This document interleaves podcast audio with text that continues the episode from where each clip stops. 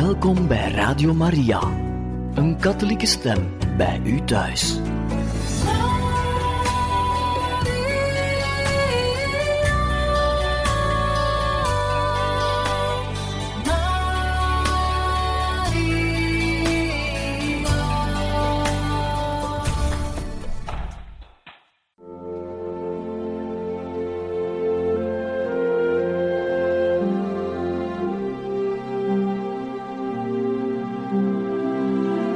Beste luisteraars van Radio Maria, welkom bij het programma Catechismus.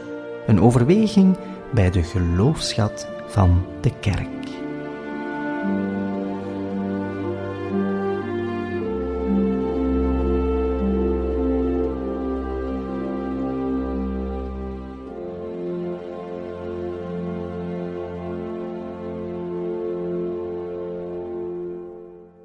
Welkom, beste luisteraars, in het programma Catechismus, waar we vandaag van start gaan met een nieuwe catechese-reeks gebracht door Salvatoriaan Pater Michel Copin.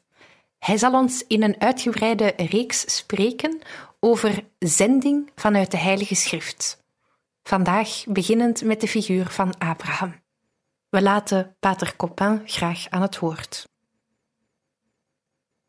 Beste luisteraars, het is voor mij een vreugde te mogen ingaan op uitnodiging van Radio Maria om samen met jullie op weg te gaan om ons te bezinnen over de missionaire dimensie van ons christen zijn, de missionaire dimensie van ons kerk zijn. Ik zou willen beginnen met een gebed.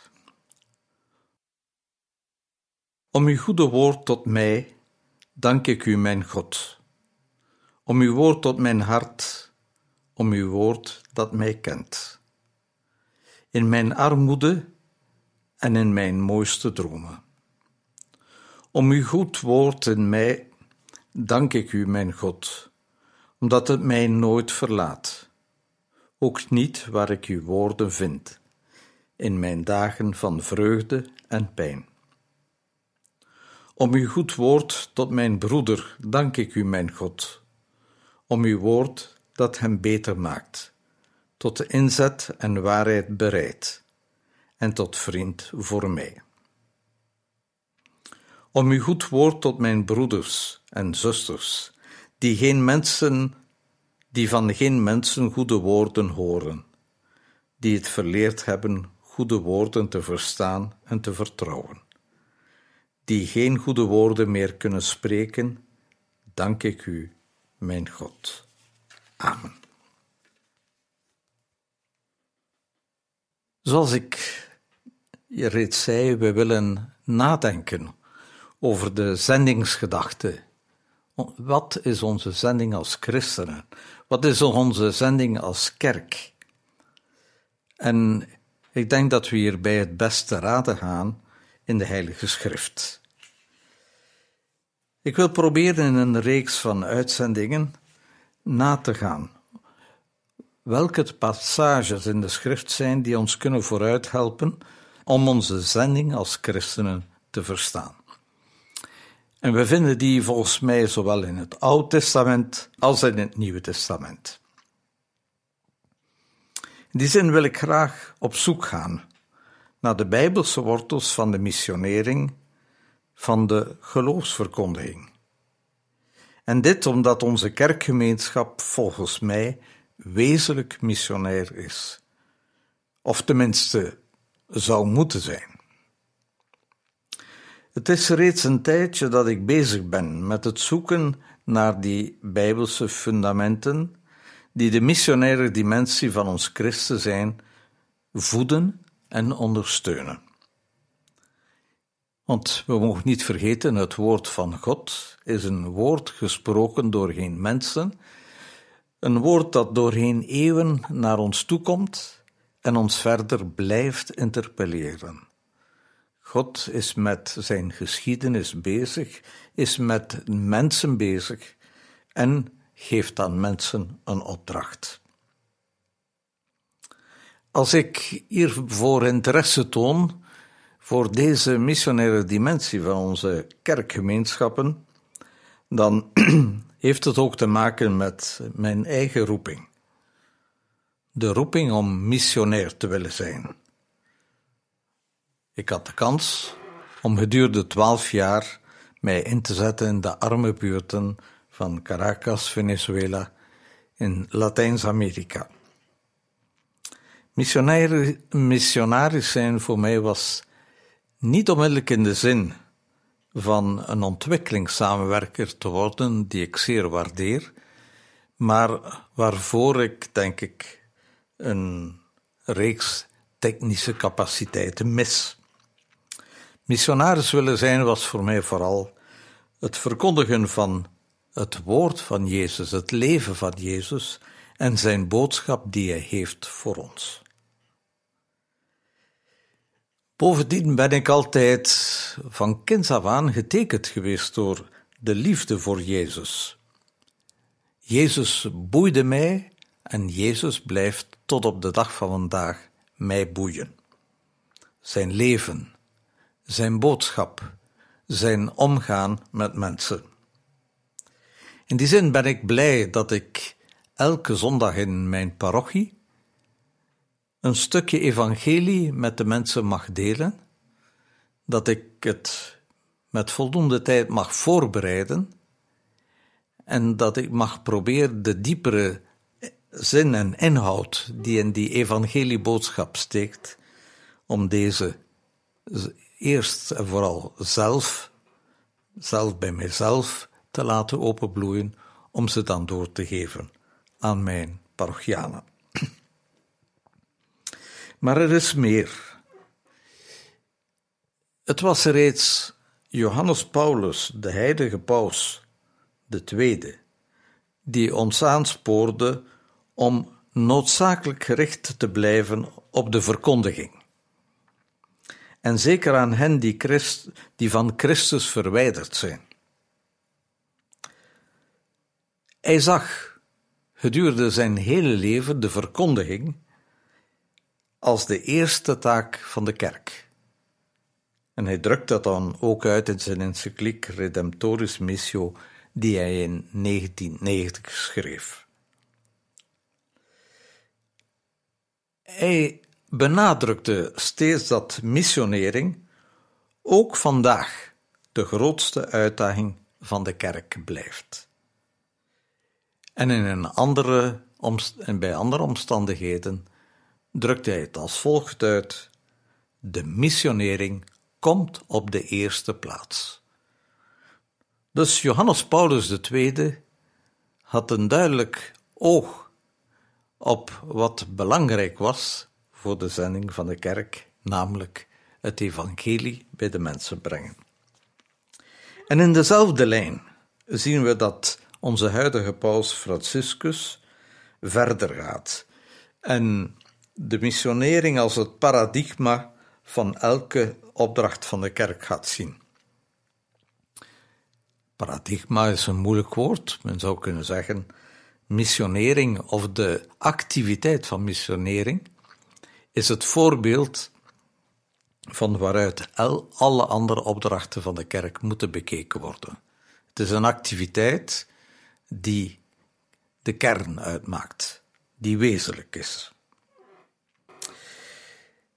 In die zin zei hij dat de, binnen de Latijns-Amerikaanse context dat wij moesten evolueren van een pastoraal, van de verzorging, dus waar men enkel en vooral de sacramenten toedient, die heel belangrijk is, maar dat wij moesten, moeten overgaan naar een missionaire pastoraal, een pastoraal van verkondiging en vorming van christenen.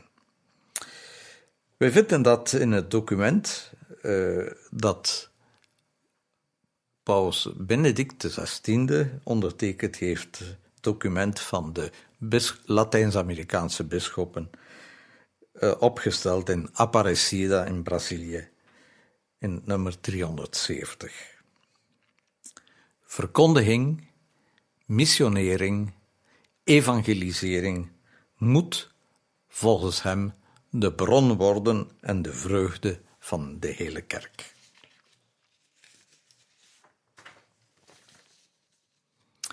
Ik denk niet, soms hoor je dat, dat mensen zeggen: ja, wij moeten naar een nieuw Vaticaans concilie komen en de, de kerk en het hele gebeuren herdenken. Ik denk niet dat dat noodzakelijk is.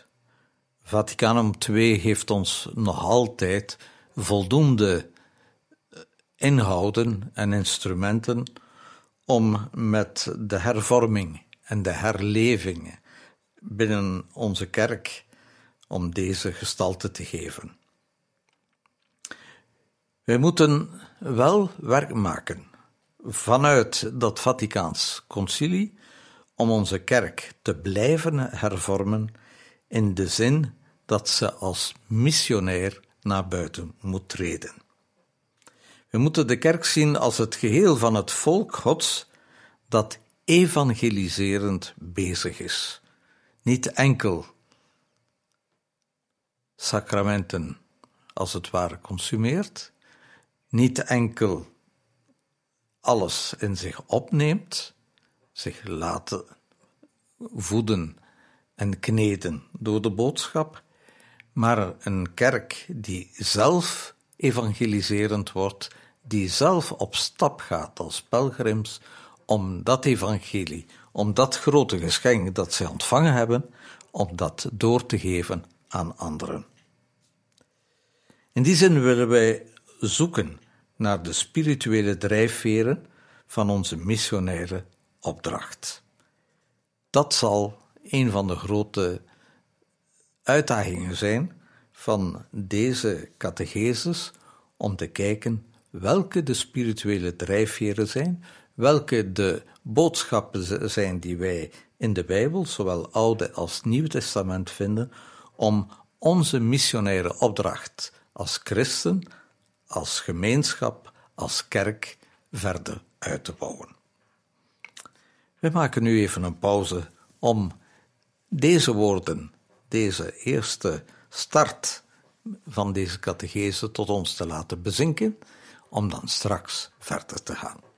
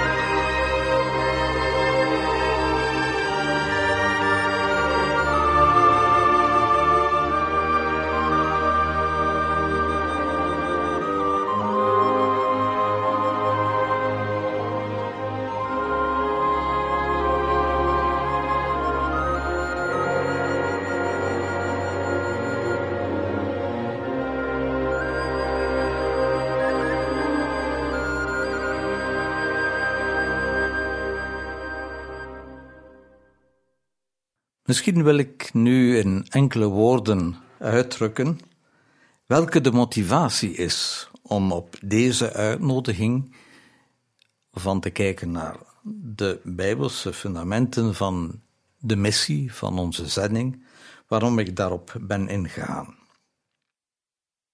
En een eerste motief dat ik vind is dat het voor mijzelf een uitdaging is om te kijken wat ligt er aan de basis? Of hoe kan ik een antwoord vinden vanuit de schrift op het waarom van de missionering? Missionering die trouwens een van de crisiselementen is waarin onze kerk momenteel verblijft. Wij zijn wel graag christen, maar we hebben moeite om zelf ons als gezonnen te weten, als boodschappers van die blijde boodschap.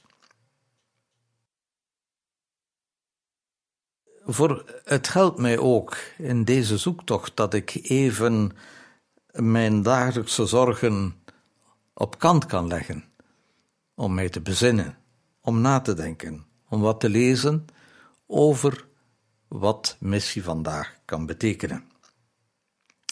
Bovendien zie ik het als een hulpmiddel om mijn eigen roeping te verdiepen.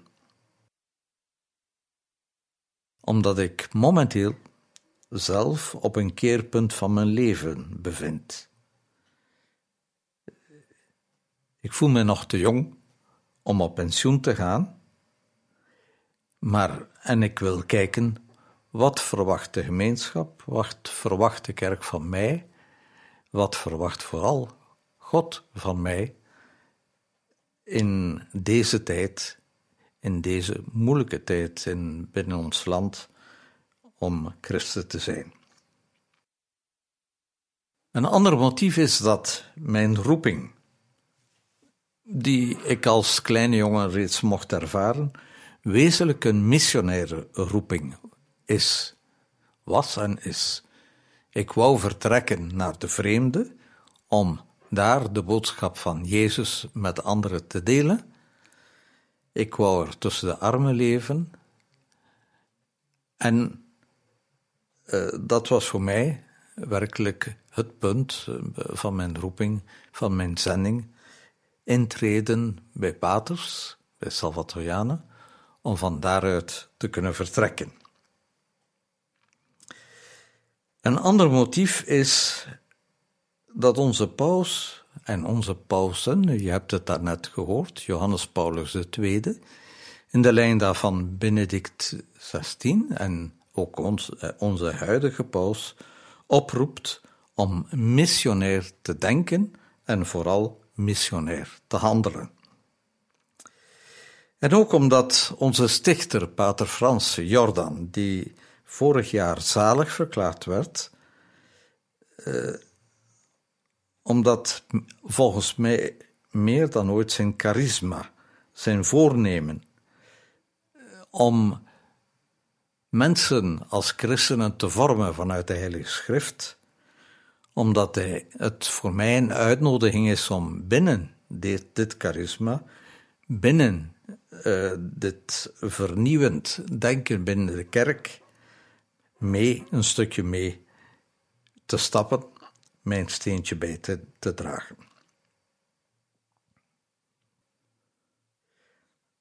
De vraag is: moeten wij op, de op het ingeslagen pad in ons hele kerkgebeuren verder gaan? Of moeten wij ook nieuwe elementen, nieuwe handelingen, nieuwe acties, nieuwe inhouden ontdekken om ons kerkgebeuren, om onze kerkgemeenschappen weer leven, begeestering te geven. We moeten gaan zien naar wat er in de schrift over onze zending geschreven staat. En deze schrift moeten we zien als een verbond van God met de mens, met onze hele mensheid, met onze geschiedenis. God heeft wezenlijke verbond willen sluiten met de mensheid, met elke mens afzonderlijk, met elke mens in zijn eigen geschiedenis. En dat is een, een geschenk. Het is belangrijk van dit geschenk zelf in uw leven te ervaren, te leren ontdekken en het als een geschenk te zien. We krijgen iets, we moeten er niks voor doen. Het valt ons in de schoot. En het is een bron van vreugde voor God om het ons te schenken en hopelijk een bron van vreugde om dit geschenk aan te nemen, er vanuit te leven en het ook aan anderen door te geven. Vanuit die reflectie en het bidden hier rond zien, moeten we zien waar we zelf staan en zien wat God nog van ons wil en zien wat haalbaar is. Ik zou zeggen, mensen die de tachtig voorbij zijn of last hebben van de gezondheidsperikelen, zullen hun zending op een andere manier invullen als jonge mensen die eh, midden hun, eh, hun studies, hun eerste activiteiten, proberen de zending van hun christen zijn te ontdekken. Daar moet ieder van ons zien wat hij wil en wat haalbaar is. Maar hierbij ook eerlijk zijn en kunnen onderscheiden. Waarmee ben ik bezig? Laat ik mij vormen door het woord van God? Laat ontvang ik zijn geschenk van liefde en ben ik bereid deze aan anderen door te geven? En proberen ook hierbij al onze frustraties en complexen te overwinnen. Wij zijn mensen. Mensen die een geschiedenis achter de rug hebben met ontgoochelingen, met vreugdes, maar ook met beperkingen, dromen die niet uitkomen, maar waarbij we toch de vreugde mogen ontdekken voor datgene wat we ontvangen hebben en datgene dat we aan anderen kunnen en mogen doorgeven.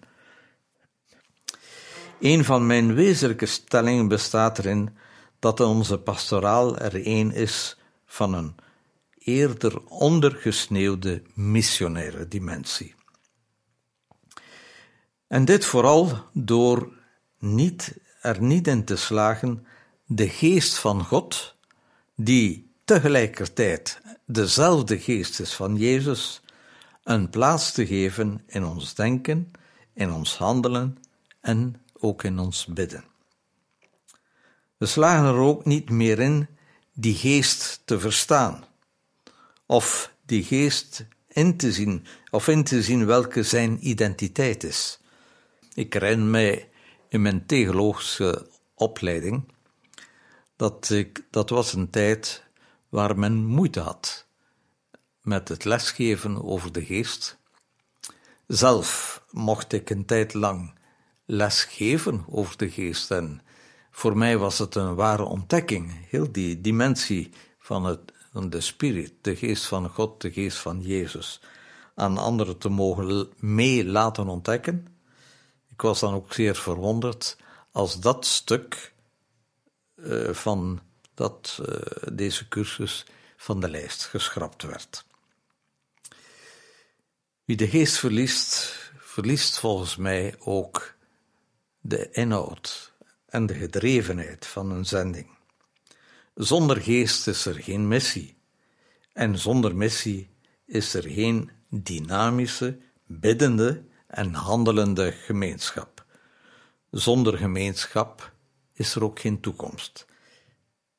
En dat is volgens mij de grote uitdaging waar wij christenen de dag van vandaag voor staan. Dit is mijn grote vrees voor het hele kerkgebeuren in het Westen. En pas op, niet alleen het Westen, want ik heb ook veel contacten met uh, mijn confraters in Polen, die heel talrijk zijn daar, en ook in de Balkanlanden. Het is ook voor hen een uitdaging aan het worden. Ook zij dreigen de spirit van de geest en de gevolgen en de, de zendingsgedachte te verliezen. Ik zou zeggen, als we niet oppassen, zijn wij als kerk aan het uitdrogen, aan het sterven. En het ergste zou zijn dat wij in onze pastoraal zouden zeggen: Abgenou le déluge. Dat zou volgens mij ingaan zijn op een verleidend woord van de duivel. Niets doen, wie nog kan, is daarom uit de boze. In een, volgende, een volgend moment wil ik ingaan op een eerste stuk geschiedenis, Bijbelgeschiedenis, namelijk over de roeping van Abraham. We zullen zien aan de hand van de verschillende figuren die wij in de Bijbel ontmoeten, dat er een bepaalde structuur, een bepaald stramien steeds weer terugkomt, waarbij God een persoon roept, maar tegelijkertijd ook een concrete zending geeft.